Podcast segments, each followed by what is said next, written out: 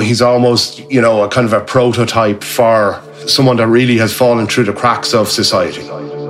Being in a gang was almost to him family. People were coming and going, taking their drugs, partying, and and as this man's body was essentially rotting beside him. I'm Nicola Tallant, and you're listening to Crime World, a podcast about criminals, drugs and the sins of the underworld in Ireland and across the globe. Murder victim Tony Dempsey's end is as grim as a society could ever imagine. For ten days, his body lay decomposing in a Dublin flat while drug users came and went, and neighbours at Kevin Barry House complained about the smell. Gardaí believed the twenty-eight-year-old was killed by someone he knew and then left to rot in a city centre drug den, where addicts came for their fix and to shoot up. So who was Tony Dempsey, and how did he come to such a tragic end, discarded like a bag of rubbish and covered by blankets? Today, I'm talking to Irish Independent crime correspondent Ken Foy, who says that Dempsey was a classic example of a young man who fell through the cracks of society.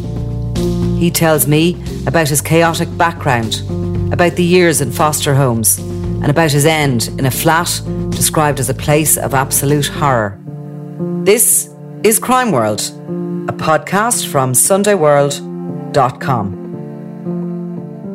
Ken, had anybody reported Tony Dempsey missing before that horror discovery on the thirteenth of September? No, uh, he, he was not classified as a missing person, Nicola. Um, he had been someone that had a very, very chaotic life. Um, and it's believed he had he had been certainly frequenting the property where he his body was found for a number of months um, before he was actually murdered in the place.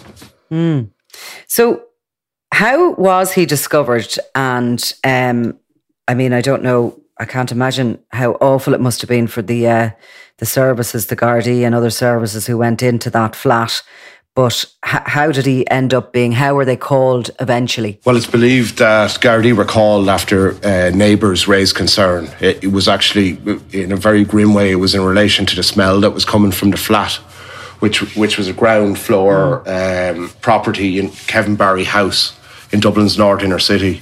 So um, Gardaí arrived and um, they discovered his remains wrapped in blankets uh, near a bed in the property. Um, seasoned detectives who've covered or investigated multiple uh, gangland crimes say that this was probably one of the worst scenes that they'd ever encountered, um, because mm. it's believed that Tony um, had had been there for anything up to ten days before um, Gardaí entered that property.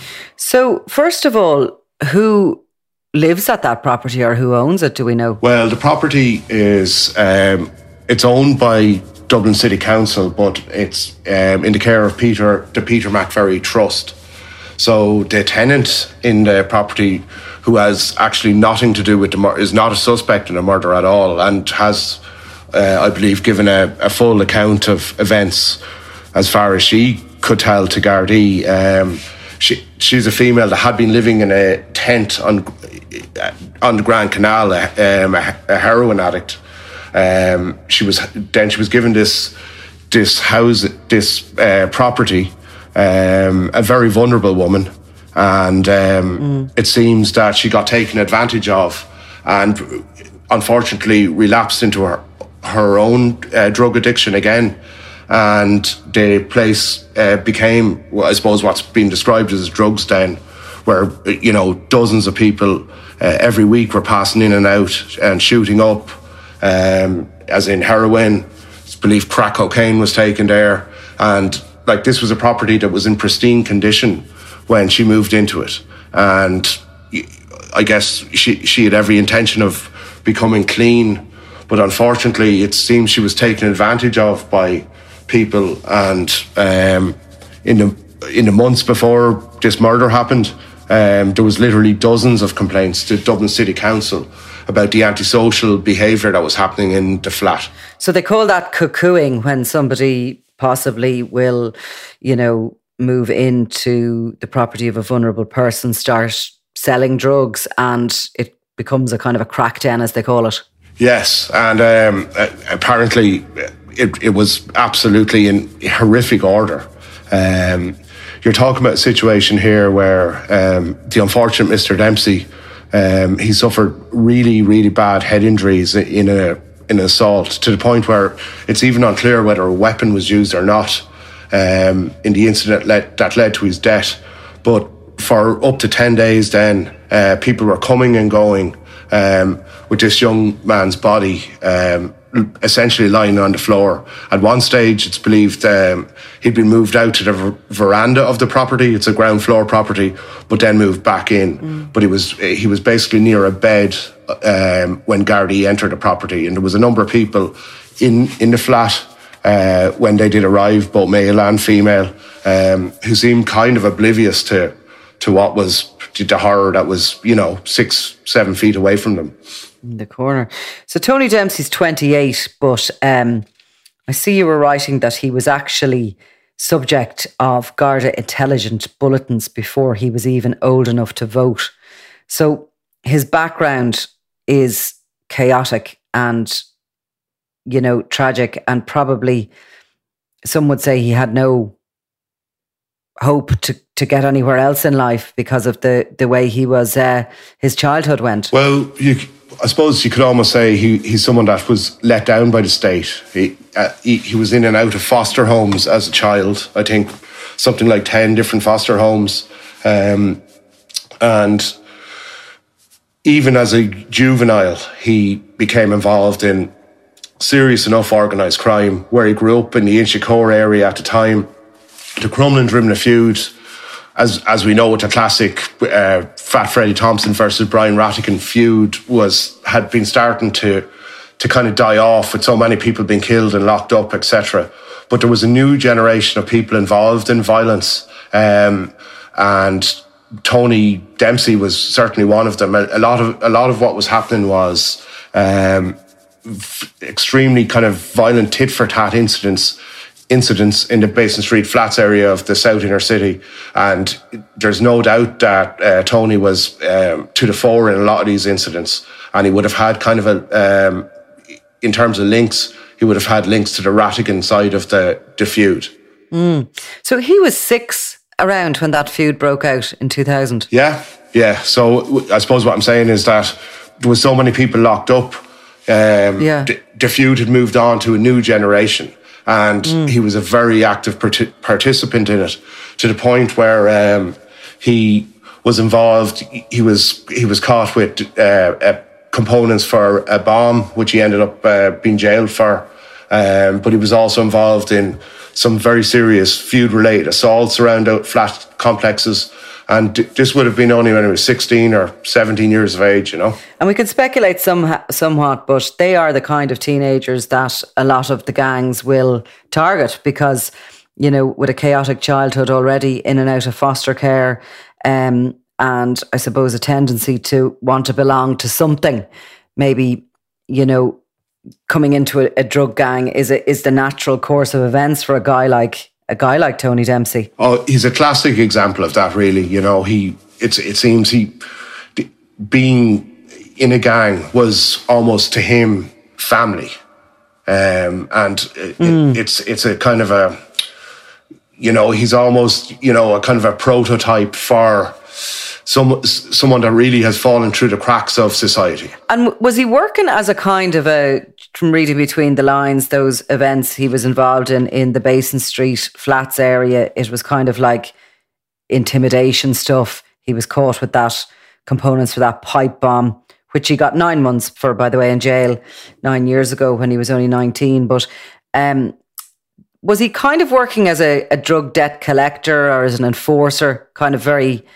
down the chain as such? Very much down the chain, but a lot of these people, and we're seeing a bit more of it now actually, Nicola, um, enforcers are also people that um, are victims themselves. Um, we There's mm. a, a, a recent case uh, murder in, on the north side of Dublin. I suppose we can't go into for two, for legal reasons, but an example of someone, he was actually killed, um, he was an enforcer, he was collecting debts, but he was also someone that uh, was on the receiving end of hidings for owing money out. And Tony Dempsey would be very similar in that kind of way. Mm-hmm. So he built up fifty criminal convictions over his short life. Um, many of them were for driving offences, but others were for this sort of um, violence related to small-time drug deals and debt collections. Was he getting anywhere within the drugs business? You know, he's twenty-eight when he's when he died. Had he kind of risen the ranks at all in the last few years? Absolutely not, Nicola. Um, he he became a drug ad- addict himself. Um, and while I guess people, you, you know, that knew him said he could be um, a very pleasant type of person, he also had an extremely violent streak. Um, he was involved in a very bad stabbing incident um, in which a, a man was stabbed in the back in, in, the, in that uh, flats complex back in twenty thirteen in Basin Street Flats. The victim in that case w- w- was too terrified to make a formal complaint to uh, Gardaí. Then roll on five years later, he was involved in an incident in, in County Donegal um, where he bit the ear bit the ear off a man um, it, as part of a personal dispute. So um, within all that, he was in and out of jail. Um, he was certainly not someone that uh, ever got high up in any gang hi- hierarchy, you know. Mm. And he obviously never, in his time in jail, rehabilitated himself or maybe came out of the drugs world at all, which many people don't. Um, many, many don't. I mean, it, it, it seems to be, you know, fewer that, that do, but when they do, they become very valued members of society as they understand the whole situation better than any of us. Um, in recent months, he suffered double tragedy. His sister died and his mother. Yes, um, and it's it's believed that this had a, a very bad effect on him in, in terms of his own drug use increased after these tragedies.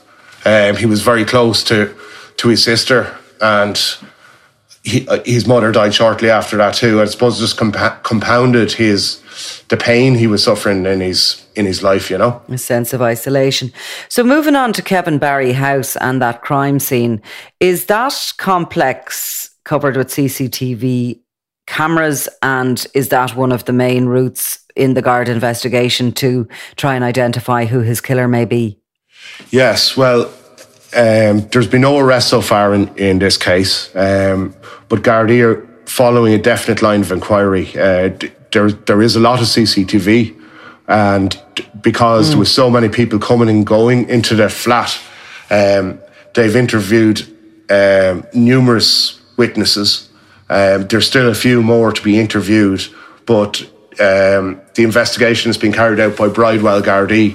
They seem to know, they seem to be very much following a, a definite line, but they're in absolutely no mm. rush to make any arrests. They, they want to get everything um, set up properly, and that, yes, that does involve C C T V, but what's probably more important, uh, because there wasn't C C T V inside the house, is getting the accounts from everybody who was coming and going. And that, that is certainly a lot of people, mm-hmm. and it's certainly a lot of drug addicts. So they, they, they're going... To, they, yeah, so a very chaotic community that maybe won't uh, be too sure of what happened, which day, date or time of the day. Exactly, but I believe they're making uh, very... Despite all that, I believe they're making very good progress in, in terms like it's... They, there's a number of accounts that have been given, and, and you know, they're able to um, get all these statements. And as you mentioned, C C T V can verify who, who came, who went. Um, and I'd imagine within a few weeks, there, there, there probably will be um, arrests in, in this case. So what do they believe happened? Some sort of a row broke out and he was beaten up, basically. Yes, but... It, Because of the nature of his, he he suffered very severe head injuries, and I suppose a prominent theory in the investigation is that it was actually a row over drugs. Um, probably, a, it seems a, a small drugs debt that was owed um, by a female known to uh, Mister Dempsey, rather than a debt that he owed himself. Mm. And is there a murder weapon being sought or discovered? No, there there hasn't been a there hasn't been a murder murder weapon discovered. Mm. Um.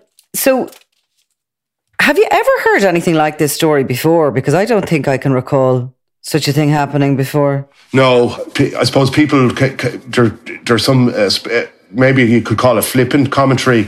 Um, there was a famous scene in Trainspotting, mm. um, the film, the the Scottish film, um, that's that some people have, I suppose. Um, said that that this this murder is similar to, but um, certainly not. No, and any Gardaí I spoke to um, have never, basically have said they've never encountered something so grim, in the sense that people were coming and going, taking their drugs, partying, and and as this man's body was essentially rotting beside him. It's unbelievable. And of course, there's so many of these crack dens now all over the city and and into the suburbs. And we hear about them all the time, how, you know, they're overtaken by dealers and drug users, and the owner is either pushed out or has to suffer what's going on around them because they themselves might be be drug users. It's the kind of the, like when, when we talk about the wealth and the riches, and you know, you're writing about Johnny Morrissey there this week, the Kinnahan money launderer who has been arrested in Spain, about the money he handed over to the I R A in his time, about the kind of wealth and lifestyle he had. I mean, this couldn't be further from that. Yeah, but this is a direct consequence of all that too. You know, you, you have the likes of Johnny Morrissey, and you have people, you know, making millions and million, millions of euro. And then you have um, the mm. very bottom of the food chain, and um, this is t- uh, exactly. It's it's just it's almost a case study. Um, t- it's the counter, you know, the counter opposite of, of these drug barons. But this is the this is the effect of their business. And like you think about, like people trying to bring up children in that Kevin Barry house, and you know, there's constantly information coming in about what's going on down in Oliver Bond, queues and queues of drug addicts looking to buy their crack cocaine, families trying to rear their children there and them going to school past this sort of stuff. I mean, I mean, this is horrific. It's all over the news. Uh, everybody, I'm sure, within Kevin Barry House is talking about it. And uh, how do you normalise? Like, I mean, it is as if it's becoming normalised for those kids. How would you explain that away? How would you, in any way, shape or form, try to say to kids, you know, well, look, this is just what happens? Nicola, I can't even imagine um, how you would, especially in, in the particular circumstances of this case, where um, local residents have spoken. It, um, and it was, there was some very good interviews in the Sunday World um last weekend to, with Patrick O'Connell, mm. where local residents sp- spoke about the stench coming out of that flat. So I, I can't even imagine um, c- kids being in that environment, to be honest with you. I just, I, I just, I can't mm. imagine that. I, I can't see how that could be anyway normal. And is there any sort of a, is there any been any commentary from the Peter McVerry Trust? Have they anything to say about their, I mean, it's their tenant essentially that would have been given that property? Well, I believe they're, they're um, carrying out their own investigation into the matter, and they say that um, d- they had visited the property um, e- even d- during the time period that Mister Dempsey was lying there um, decomposing. But again, local residents dispute that. So uh, mm. it's they've questioned whether um, the... the the people from the Trust uh, visited the property at all. I suppose from when we talk about the Peter McVerry Trust and, and how they'll carry out their own investigations, we do have to recognise that they are there to look after the most vulnerable of people, living the most chaotic lives, who also deserve to be housed at the very least with a roof over their head. So they have a very hard job to do. And um, there's not many... Uh, organisations that are out there looking after people like that. So somebody has to do it, and uh, you know, everybody's entitled to live, have a bed at least at night, you know, and shelter. I mean, that's the basic human rights. So um, it remains to be seen what will happen with that. But an absolutely grim story, Ken, and I definitely don't think I've come across similar myself um, in all my years. So we'll revisit maybe if there is any developments in the case. And so for the moment, thank you very much. Thanks very much, Nicola. You've been listening to Crime World, a podcast from sunday world dot com, produced by Ian Mullaney and edited by me, Nicola Tallant. Research assistant is Claude Amini. If you like this show and love true crime, leave us a review, or why not download the free sunday world dot com app for lots more stories from Ireland and across the globe.